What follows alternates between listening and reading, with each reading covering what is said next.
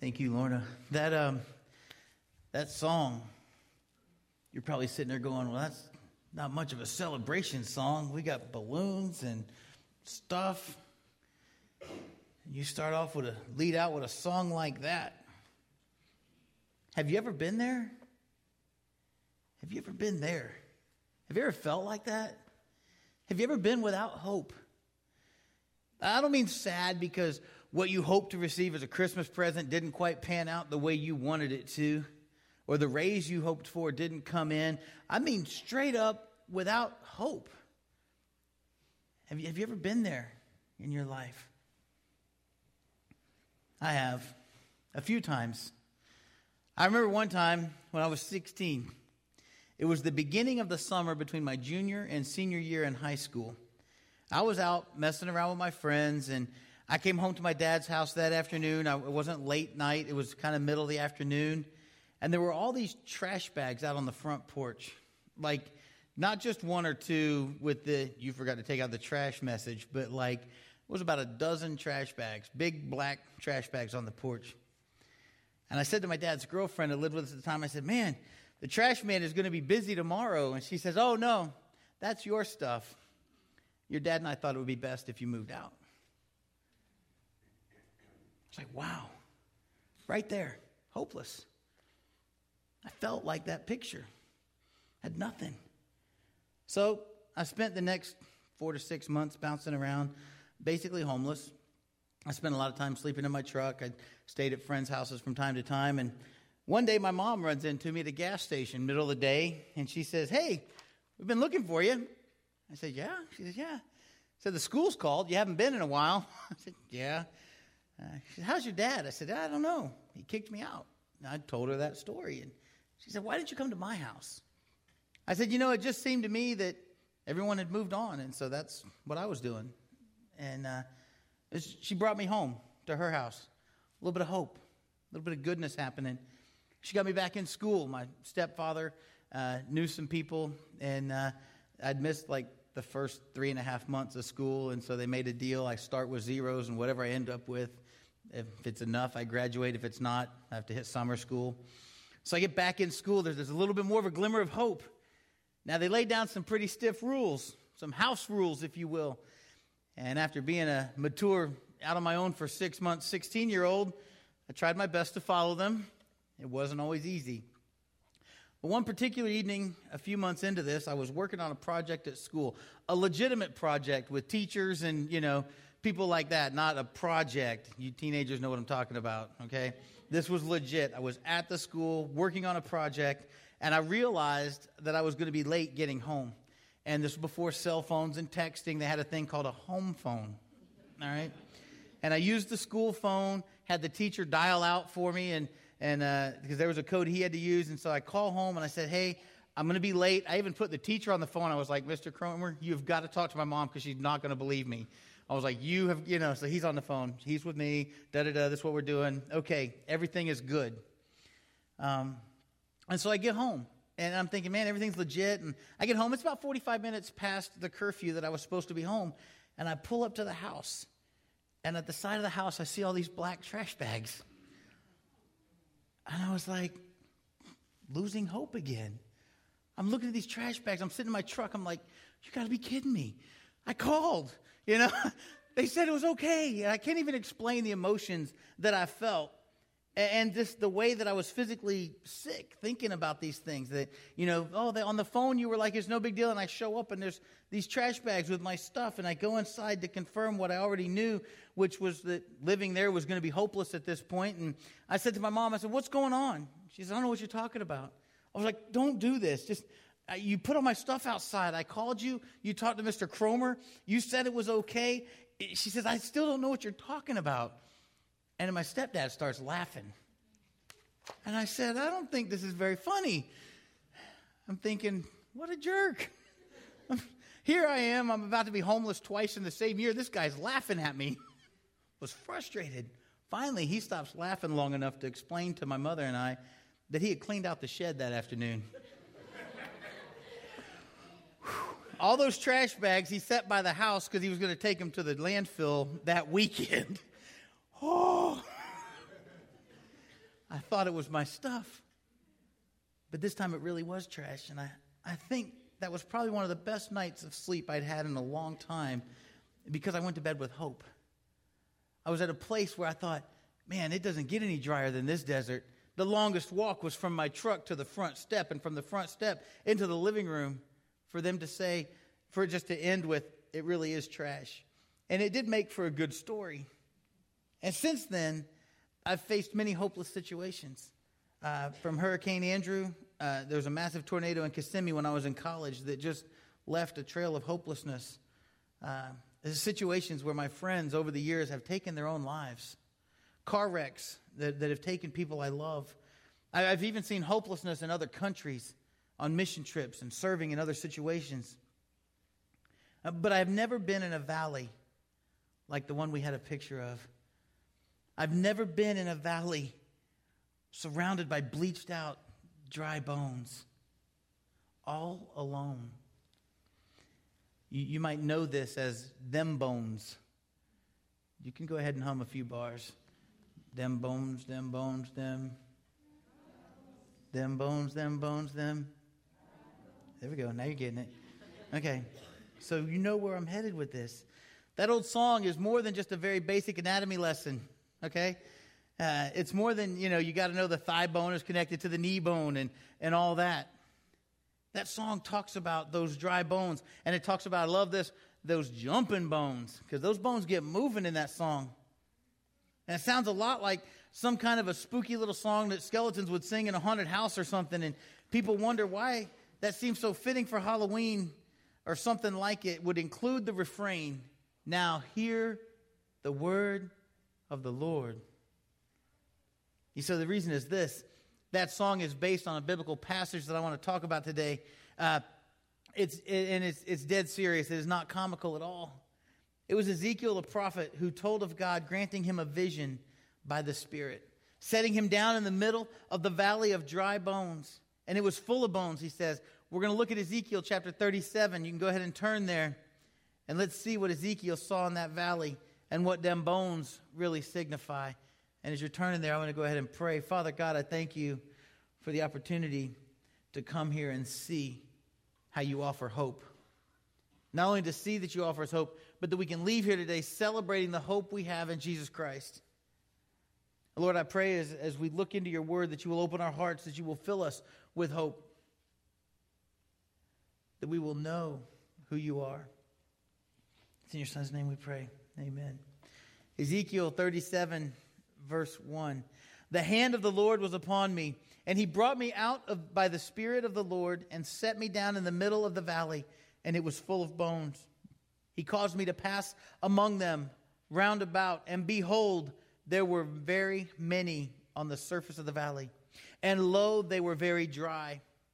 He said to me, Son of man, can these bones live? And I answered, O Lord God, you know the significance of dry bones is that they've been there a long time.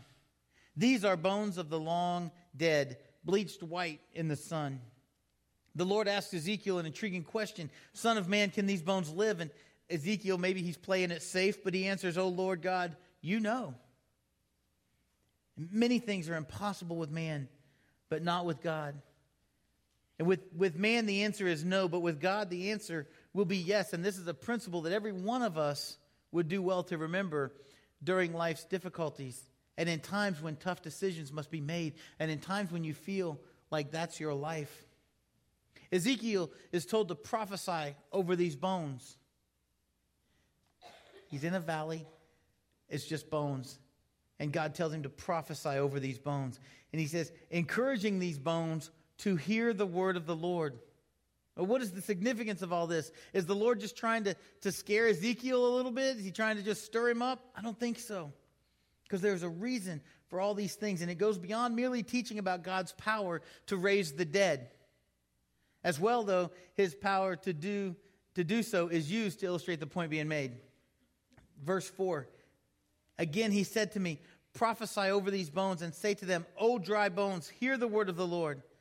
Thus says the Lord God to these bones Behold, I will cause breath to enter you, that you may come to life. I will put sinews on you, make flesh grow back on you, cover you with skin, and put breath in you that you may come alive, and you will know that I am the Lord. You know, it was the breath of God by which man became a living soul, reflecting the image of God at creation back in Genesis. And it was the breath of God which inspired men to prophesy and to write the words which we now have as our scripture. You can see those in 2 Timothy 3.16 and, and in Peter, 2 Peter 1, uh, verse 20.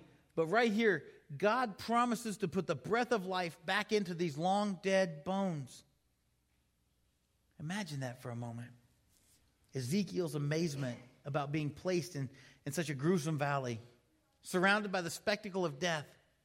And now he now comes the promise of life from the source of life himself. And then as Ezekiel prophesies over these bones, they begin to rattle. At that point, if I were Ezekiel, I don't know if I'd be excited or scared more. Because he is a prophet of the Lord. He knows that God can do all these amazing things, and he just prophesied about it, and now it's starting to happen. The bones begin to rattle as they come back together. The Bible says, each bone to its bone. They, they came back the way they were supposed to. It wasn't some, you know, just random bones that were closest came together and made a skeleton that didn't exist. It's, they went back bone to bone. Following this, sinew and flesh reform over the bones, and then the breath of God come from four directions, and those long dead live again. Marvelous and wonderful, but still, what does all these jumping bones mean? It is still a vision. And here's what it breaks down. First off, it's about physical Israel. Verse 11 Then he said to me, Son of man, these bones are the whole house of Israel. Behold, they say, Our bones are dried up, and our hope has perished. We are completely cut off. Ezekiel was a captive with the rest of his people, Israel. They were in Babylon. Israel and Judah had been completely destroyed, cities torn down, and strangers brought in from foreign lands to populate the small towns among the ruins of the cities. And even the mighty temple that Solomon had built lay in ruins. It was all gone. Everything that was, that was supposed to be a reflection of God the nation of Israel, everything was hopeless. Israel had been crushed beyond repair, and everyone knew it. You feel like Israel sometimes? Crushed beyond repair? And people know it. Everybody knew it. The Israelites knew it. The Babylonians knew it. The strangers, later known as the Samaritans, even knew it. The Egyptians knew it. And everyone else in the ancient world knew that Israel was gone for good hopeless. But through this vision of dry bones, God informs Ezekiel, and through him, the captive nation of Israel, that God can and will restore life even to long dead bones. That glimmer of hope. That glimmer of hope. There it is. Verse 12 says, Therefore prophesy and say to them, Thus says the Lord God, Behold, I will open your graves and cause you to come up out of your graves, my people and I will bring you into the land of Israel. The grave here for Israel is captivity. What's your grave? What binds you? What holds you captive? What separates you from God right now? What is it that you need to be brought up out of? Here's the thing God's telling Ezekiel Israel will again be a nation. Ah, hope restored. Hope restored. God had made a promise to Abraham Jacob, Isaac, Moses, David, and others that through Israel the Messiah would come. And he made a promise to us that the Messiah, that our, or through the Messiah, that our sins would be forgiven. He'd not yet come in Ezekiel's day, so for God's promise not to fail, God would restore the dead nation back to life. The Lord mentions some interesting specifics about this restoration, about this restored nation to come. He specifies that it will be restored on the same territory as it had occupied previously. That's verse 21. Uh, and in verse 22, he specifies that it will no longer be two nations, but one. You see, during Rehoboam's reign, the nation had split. You had North Israel and South Judah.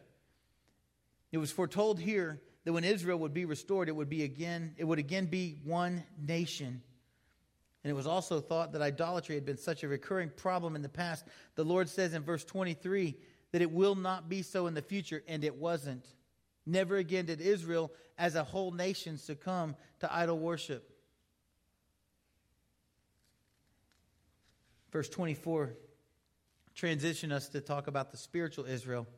My servant David will be king over them, and they will have one shepherd, and they will walk in my ordinances and keep my statutes and observe them. This passage reminds us of many messianic prophecies concerning God's spiritual kingdom to be established by the one to come through David. You see, the Davidic line will continue beyond the captivity. It's not surprising that since physical Israel was a type or a shadow of the spiritual kingdom of Christ, that his rule would be paralleled with David's, and that the church of spiritual Zion, or excuse me, or spiritual Zion, would be a parallel with the old Zion. And here's what I'm getting at Jesus is king over spiritual Israel. That's the church. And he has been since its beginning. And you can see these references in Mark 9 1, in John 18 36, even in Acts chapter 2. The Lord has also promised Ezekiel, I will make a covenant of peace with them, and it will be an everlasting covenant and I will place them and multiply them and will set my sanctuary in their midst forever. That's Ezekiel 37, verse 26. I want to share some things with you about that verse. God promised Ezekiel that he will make a new everlasting covenant, a covenant of peace with new Israel. And he has done this through his son, Jesus Christ. Hebrews 8, 6 uh, tells us about that. Uh, Jesus himself has become our peace where enmity once existed, reconciliation between man and God is made possible on the basis of the blood which ratified this new covenant. Do you see it? What started out, what looks at this just a simple prophecy for people in the Old Testament, was something that bring, comes full circle for us in the New Testament. The Lord promised to place and multiply them. And this reminds us of our spiritual blessings in Christ, Ephesians 1 3, and how God works with us to provide the increase. He provides the increase. You know, 1 Corinthians 3 6, if God is for us, who can be against us? That's the question we need to ask. When your situation is like this and God is for you, who can be against you? The Lord promises to set his sanctuary in their midst forever. We need to recall how, how Jesus had told the woman of Samaria that the hour had arrived for God to remove his sanctuary from Jerusalem and into the hearts of all men and all women who will worship him in spirit and in truth. This is also brought, about, brought out when Paul refers to both the local church collectively and, and, uh, and as well as the individual disciples in Corinthians as the temple of God. These things are being brought out, they're being pointed out to us in Scripture. Let me tell you, them bones are alive and well, and the Lord has taken something that was spiritually dead in sin, and through the power of Jesus' blood has given both life and hope. Such things are not impossible with God, brothers and sisters. And he continues to take what is spiritually dead and breathe life into us. Now, we're going to make a huge transition because we started out with them bones that were dead and we're moving right into the hope that we have in Jesus Christ and why it's something to celebrate. Will you celebrate with me?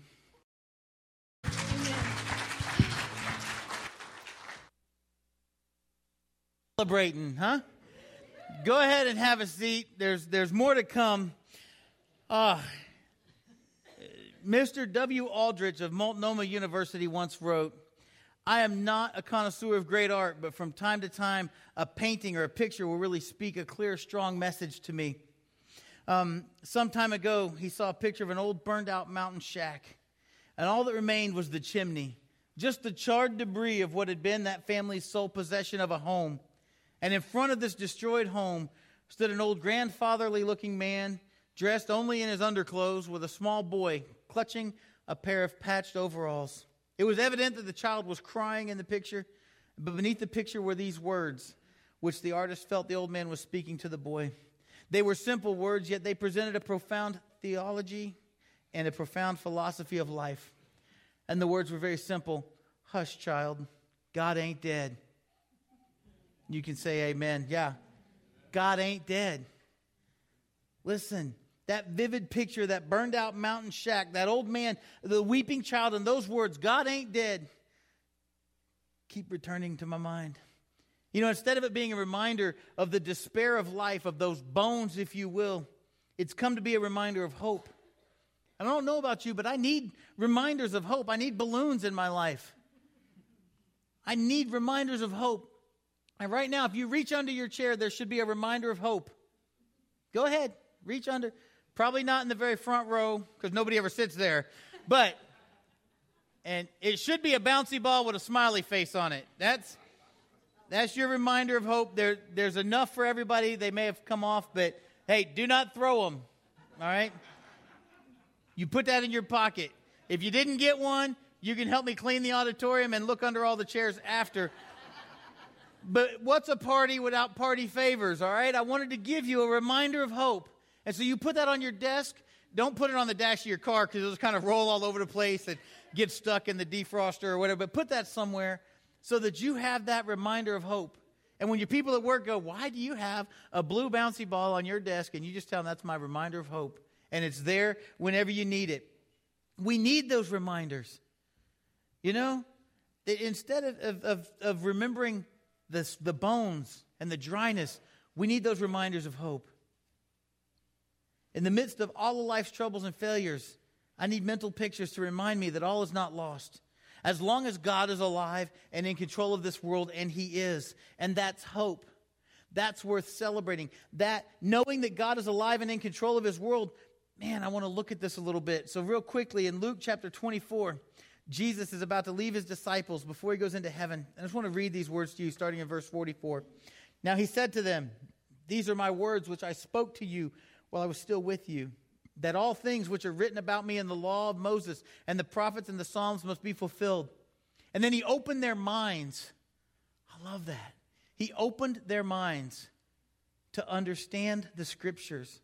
And he said to them, Thus it is written that the Christ would suffer and rise again from the dead the third day, and that repentance and forgiveness of sins would be proclaimed in his name to all the nations, beginning from Jerusalem. You are my witnesses of these things. And behold, I am sending forth the promise of my Father upon you, but you are to stay in the city until you are clothed with power from on high. Verse 50 He led them out as far as Bethany, and he lifted up his hands and blessed them. And while he was blessing them, he parted from them and was carried up into heaven. And they, after worshiping him, returned to Jerusalem with great joy and were continually in the temple praising God. That is hope. Returning. When you leave here, leave here with great joy, knowing that the God we worship is in control, knowing that we don't have to fear despair, but we have hope. And until we understand what it is to have no hope, we can't truly celebrate the hope we have in Christ. And I don't really know how you feel. Maybe sometimes you feel like the nation of Israel, like you're dried up and dead, forgotten, just bleach white bones going through life. Let Him renew you with a promise of hope. Let Him strengthen your flesh and your spirit. Maybe you're like that house that I described in the picture just burned down and burned out. Nothing really left but, but the chimney. It's all you can do to get through each day. And at the end of each day, you find yourself just clutching to something like that little kid, just one little piece of whatever for comfort. It's probably something besides Jesus. I want to tell you today, hush, child, our God ain't dead. He is fully alive and He is well and He has given us hope. And that, my friends, is something we're celebrating. Welcome to my party. Huh?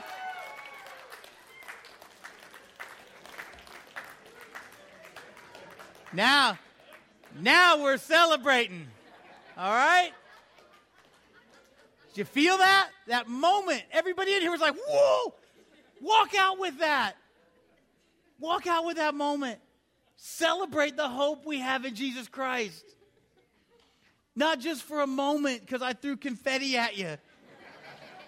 It looks good on you, by the way. Now you know when I said earlier, you can help me clean up the auditorium. You thought you were just going to be finding bouncy balls. oh, no. Listen, I'm here to tell you our God ain't dead. He is so alive. And He's given us hope. and He's given us something to celebrate. I'm going to pray. We've got some songs to sing. And, and during that time, if you have a decision to make, just meet me up front. If you want prayer, our elders are here. Uh, if you want baptism, it's open, it's ready. We're going to make this happen. But my prayer is that you don't only leave here with hope, but that you leave here different than you came today. because of God's word. Will you pray with me? Father God, I thank you. I thank you that we can have fun just celebrating with one another. Because the reality is, there's so much as Christians that we can celebrate because we live a victorious life. Your, your son is, is right now preparing a place for us. And all we have to do is, is live like we believe it. And so I pray as, as we continue to worship, as we sing, um, Lord, if, if your word has struck, struck a chord with anyone today, that they would respond accordingly. And, and not because we have balloons and bouncy balls and confetti, but because your word is truth. And your truth endures forever. And, and I pray that we will be a shining example of your truth in our community and in our world. It's in your son's name we pray. Amen. Will you stand and sing with us?